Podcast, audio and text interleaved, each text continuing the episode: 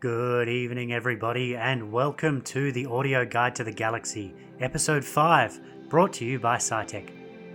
My name is Leon, and I'm a presenter here at the SciTech Planetarium, and I'm going to be taking you on this week's night sky adventure. This recording is timed to take place at 7:30 p.m. on Saturday, May the 2nd. However, you can take this outside anytime over the next few months whenever you can see the moon in the sky. So if it is cloudy in your area tonight, don't panic because the opportunity to listen to this recording will come around every month. You should know the drill by now. You should be outside, wearing warm clothing and a little bit of bug spray. All ready? Excellent. Let's go stargazing.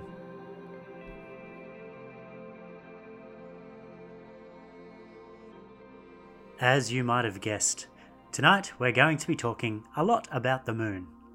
We're also going to have a look at a new constellation as well. Let's start by looking at our constellation. Let's live a little, you know? What I want you to do is to turn and face to the west. Remember, if you need a reminder, this is the direction that the sun sets. So all you need to do is remember where the sun sets relative to your house and face that way, and you're facing west. And there, I want you to find three stars in a straight line that make up Orion's belt. They should be about a handspan above the horizon. Now, if you've listened to a few of these audio guide recordings, you might remember that Orion used to be much higher up in the sky at this time of night. You might also remember that Venus used to be out visible in the northwest as well, but now it's gone. It's moved so far in its orbit that we can't see it anymore at this time of night. See, the sky changes. Looking back to Orion, remember we have the three stars in the belt, and just to the right of the belt, about two finger widths to the right, you should see a very obvious red star. We've talked a lot about this star. This star is called Betelgeuse, and it's going to guide the way for us. Because now, I want you to hold out your right hand, put your thumb over Betelgeuse, and stretch out your fingers as far to the side as you can. Just past the end of your pinky, a little bit more, you should see two bright stars standing almost straight up and down in the sky. The bright star at the top should look somewhat reddish and orangey, and the star underneath should look slightly bluish in colour and a little bit fainter. The reddish star at the top is called Pollux, and the bluish star at the bottom is called Castor. These two stars are named after the twin brothers, Castor and Pollux, who are characters that appear in many stories from ancient Roman and Greek mythologies. And the stars in the sky represent their faces. And about halfway back towards Betelgeuse, you should see a few more stars strewn about, and these represent the feet of the twins. So they're kind of standing sideways in our sky as we see them, and your imagination can fill in the rest. And all up, this constellation is called Gemini, which you've probably heard of. Just be careful not to confuse this constellation with that of Canis Minor, the small dog, which is currently sitting directly above Gemini in the sky and also recognizable by two prominent stars. We talked about Canis Minor in episode 3 of this audio guide if you want to learn more about it. Remember, we've heard that a lot of stars come in pairs or groups of three or more. Well, brace yourself, because the star that we call Castor, the blue star at the bottom of Gemini, is actually six stars, all close together. And it consists of three pairs of two stars, all orbiting each other in a complicated arrangement. Pollux, the red star at the top, has a nice, close to home story. Firstly, Pollux is a giant star, about 10 times wider than the Sun. It has run out of fuel in its core and it's starting to swell up as it starts to consume material around the core and Leah spoke about giant stars in last week's audio guide episode. In 2006, astronomers discovered a planet orbiting Pollux. And the natural question arose what should we call it? Well, as this was happening, three Western Australian organisations, the University of Western Australia, Curtin University, and the International Centre for Radio Astronomy Research, were working together on a separate project called the Skynet. And this working group suggested the name Leda, who was the mother of Castor and Pollux in the stories of mythology. Unfortunately, there's already a moon of Jupiter called Leda, and an asteroid as well, so it would be confusing to have yet another object in the sky called Leda, and so the name Thestias was suggested instead. Thestius was Leda's father, and the name Thestias means daughter of Thestius. So technically, the planet is still named after Leda, which is pretty cool in my opinion. Scientists from Western Australia named a planet 340 trillion kilometres away. Now, let's talk about the moon. I'm not going to tell you where the moon is, you should have no trouble finding it. As you can see, tonight, the moon is just past its first quarter and moving into its waxing gibbous phase. Remember, gibbous means it's more than halfway lit up, and waxing means it's getting brighter. So, tomorrow night, more of the moon will be lit up, and the next night, even more, and so on, and we will have a full moon on Thursday, May the 7th. You can see the bright looking surface is punctuated by darker areas called the lunar Maria, which are actually ancient lava floodplains from volcanic activity long ago. About 4 billion years ago, giant asteroid impacts crashed into the lunar surface, causing subsurface magma to erupt and fill the craters that were gouged out by the impacts, eventually forming the dark areas we see today. And remember the cool party trick closing one eye and holding out your hand. You should be able to cover up the moon with the fingernail on your pinky.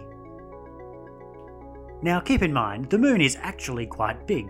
It's about the size of Australia, but it's also really far away, about 384,000 kilometres.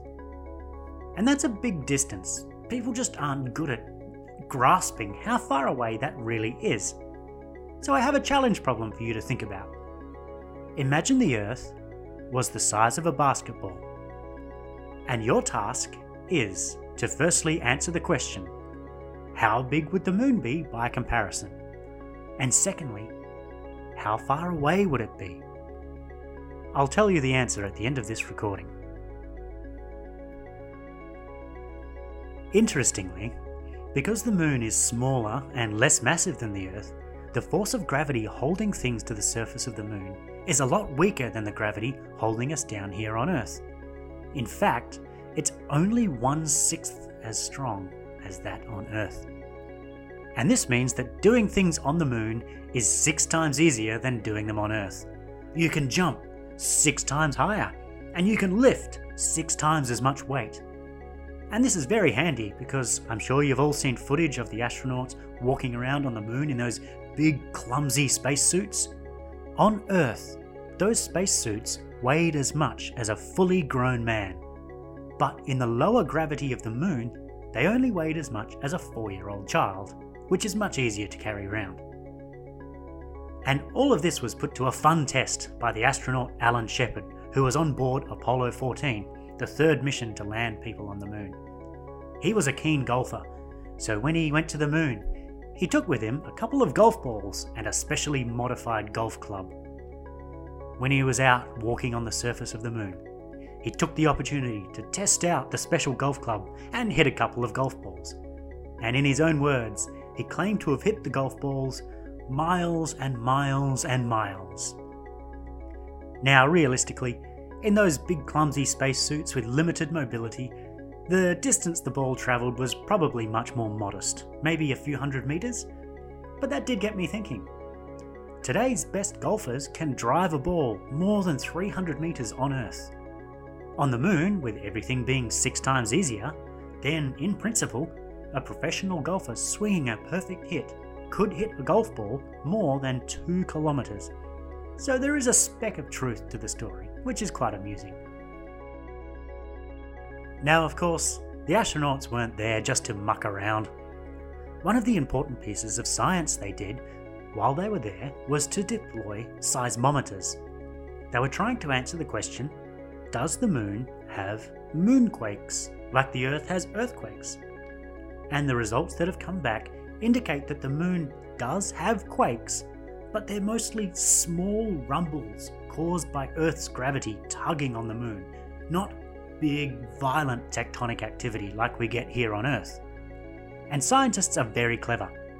By listening to these rumbles very carefully, they can hear the rumbles repeating themselves, like the echo you get when you talk in an empty room, where the sound bounces off the walls and back to your ears.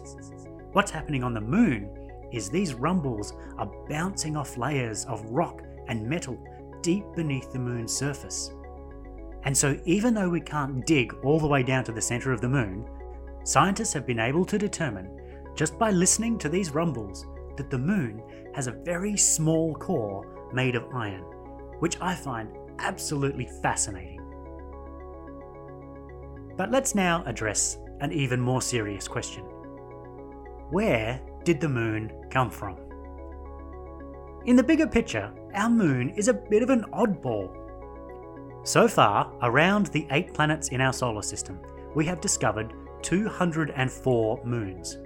And of those moons, all but three of them orbit the gas giants Jupiter, Saturn, Uranus, and Neptune. So, of the rocky planets, Mercury has no moons, Venus has no moons, Mars has two moons, but they are tiny little things that look like potatoes and they're only about the size of Perth City. Now, Perth is a nice place, but remember what I said Earth's moon, the moon, is the size of Australia. It's huge, and scientists wanted to know where it came from. One idea is that it came from the Earth. The thought goes that the Earth used to spin so fast that part of it just broke off and was flung into space, and that formed the moon. This is a nice idea, and it makes a very obvious prediction that the rocks from the moon and the rocks from the Earth should be identical since they had a common origin. A completely different idea is that the Earth and the moon formed separately in different parts of the solar system. And then one day they got close enough together that the Earth captured the moon with its gravity. And this makes exactly the opposite prediction it predicts that the rocks from the moon and the rocks from the earth should be completely different, since they would have had a different origin. So it's simple, really. What I want you to do is to go to your garden and pick up a handful of dirt. Yes, I'm being serious. Pick up a handful of dirt and let it run through your fingers. Now, go grab a handful of dirt from the moon and compare it to the handful of dirt that you just picked up from your garden. If they are the same, then that tells you that the moon and the earth formed together. And if they are different, then that means the moon and the earth formed separately. Very easy. And that is the real science that the astronauts did. They collected rocks and soil samples and brought them back to the Earth. In fact, that was actually the very first thing Neil Armstrong did when he stepped onto the lunar surface. I mean, well, technically, the first thing he did was say his famous line about one small step and so on, but the very next thing he did was reach down and grab a rock and put it in his pocket. This was called the contingency sample, so that in case there was an emergency and Neil and Buzz had to get back onto the spaceship and fly away in a hurry, they at least had one rock to make the whole trip worthwhile. And so, by studying rocks from the moon, scientists have learnt that they are about 4.5 billion years old, almost as old as the Earth. And, in some ways, they are almost identical to the rocks from Earth, especially with the amount of oxygen they contain. But, in other ways, they are very, very different showing different amounts of other metals. And so this is very confusing because they're too different to have formed with the Earth, but they're too similar to have formed somewhere else. So rather than proving one theory or the other about the moon's formation, it rules them both out. It seems that the moon has a mixture of Earth rocks and some other material. And there is one more fascinating clue. The moon rocks are basalts, which are a type of rock formed when lava cools down and solidifies. And this tells us that the moon used to be as hot as lava, which is pretty awesome. Remember the game we used to play as kids, The Floor is Lava, which I admittedly still play from time to time? Well, we're dealing with the scenario, the moon is lava, because that's what the rocks are telling us. And this has led to the modern theory called the giant impact hypothesis. The name is pretty suggestive. There was an impact, and it was giant. What we think happened is that the Earth formed without the Moon, and about four and a half billion years ago, not long after it had formed, it had a very, very bad day when it was hit by another planet sized body. For simplicity, scientists call this hypothesized object Theia. And scientists love smashing things together. We're very good at it. So, scientists have been able to figure out that if Theia was about the size of Mars and smashed into the Earth at a glancing angle, then the collision would have sheared off the surface of the Earth and completely destroyed Theia. Most of the heavy materials from Theia would have sunk down into the centre of the Earth, leaving behind a whole lot of rock and a little bit of iron blasted out into space around the Earth. And this material would have been so hot that it melted into lava and condensed into a molten ball made up of a little bit of earth and a little bit of Theia. And what little heavy metals this molten ball contained would have sunk down into the middle and formed a small metal core. And that is exactly what the seismometers and the studies of the moon rocks have discovered. So, for something so beautiful in our sky, the moon had a tremendously violent beginning. But something else is odd. Look again at the Maria, the dark parts on the surface of the moon. Rocks from those areas are younger, slightly less than 4 billion years old. And why is this puzzling? Well, look how many of them are dotted across the surface of the moon. Remember, we said the Maria were formed when asteroids slammed into the surface of the moon and caused volcanic activity to erupt.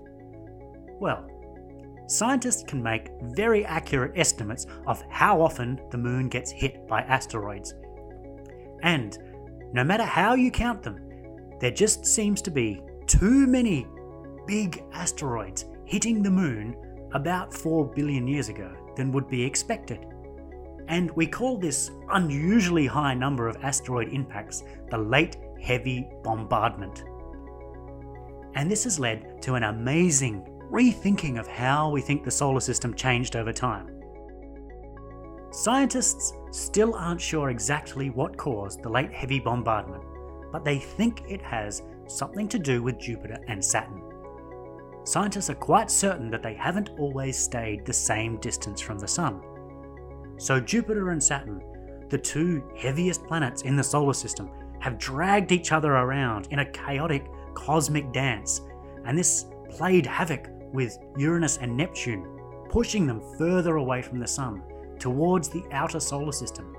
And as they moved outwards, they dragged large numbers of comets and asteroids inwards, hurtling them down into the inner solar system, creating the late heavy bombardment. Now, scientists still need to do a lot of work on this idea, but think about it. We started with a handful of dirt. By grabbing a handful of dirt from the moon and looking at it very closely, scientists have been able to figure out how old the moon is, put together a pretty decent explanation of how it formed, and also tease out some clues about the evolution of the outer solar system billions of years in the past and that is astonishingly impressive for a piece of dirt. To really narrow down the details, we're going to need more samples from the moon. And that means either sending robots to go and get them, or sending people back. Now, the days of the Apollo missions are long over, but the current plan by NASA is called the Artemis program, which has the goal of landing the first woman and the next man on the moon by the year 2024. I really hope they succeed, and I guess only time will tell.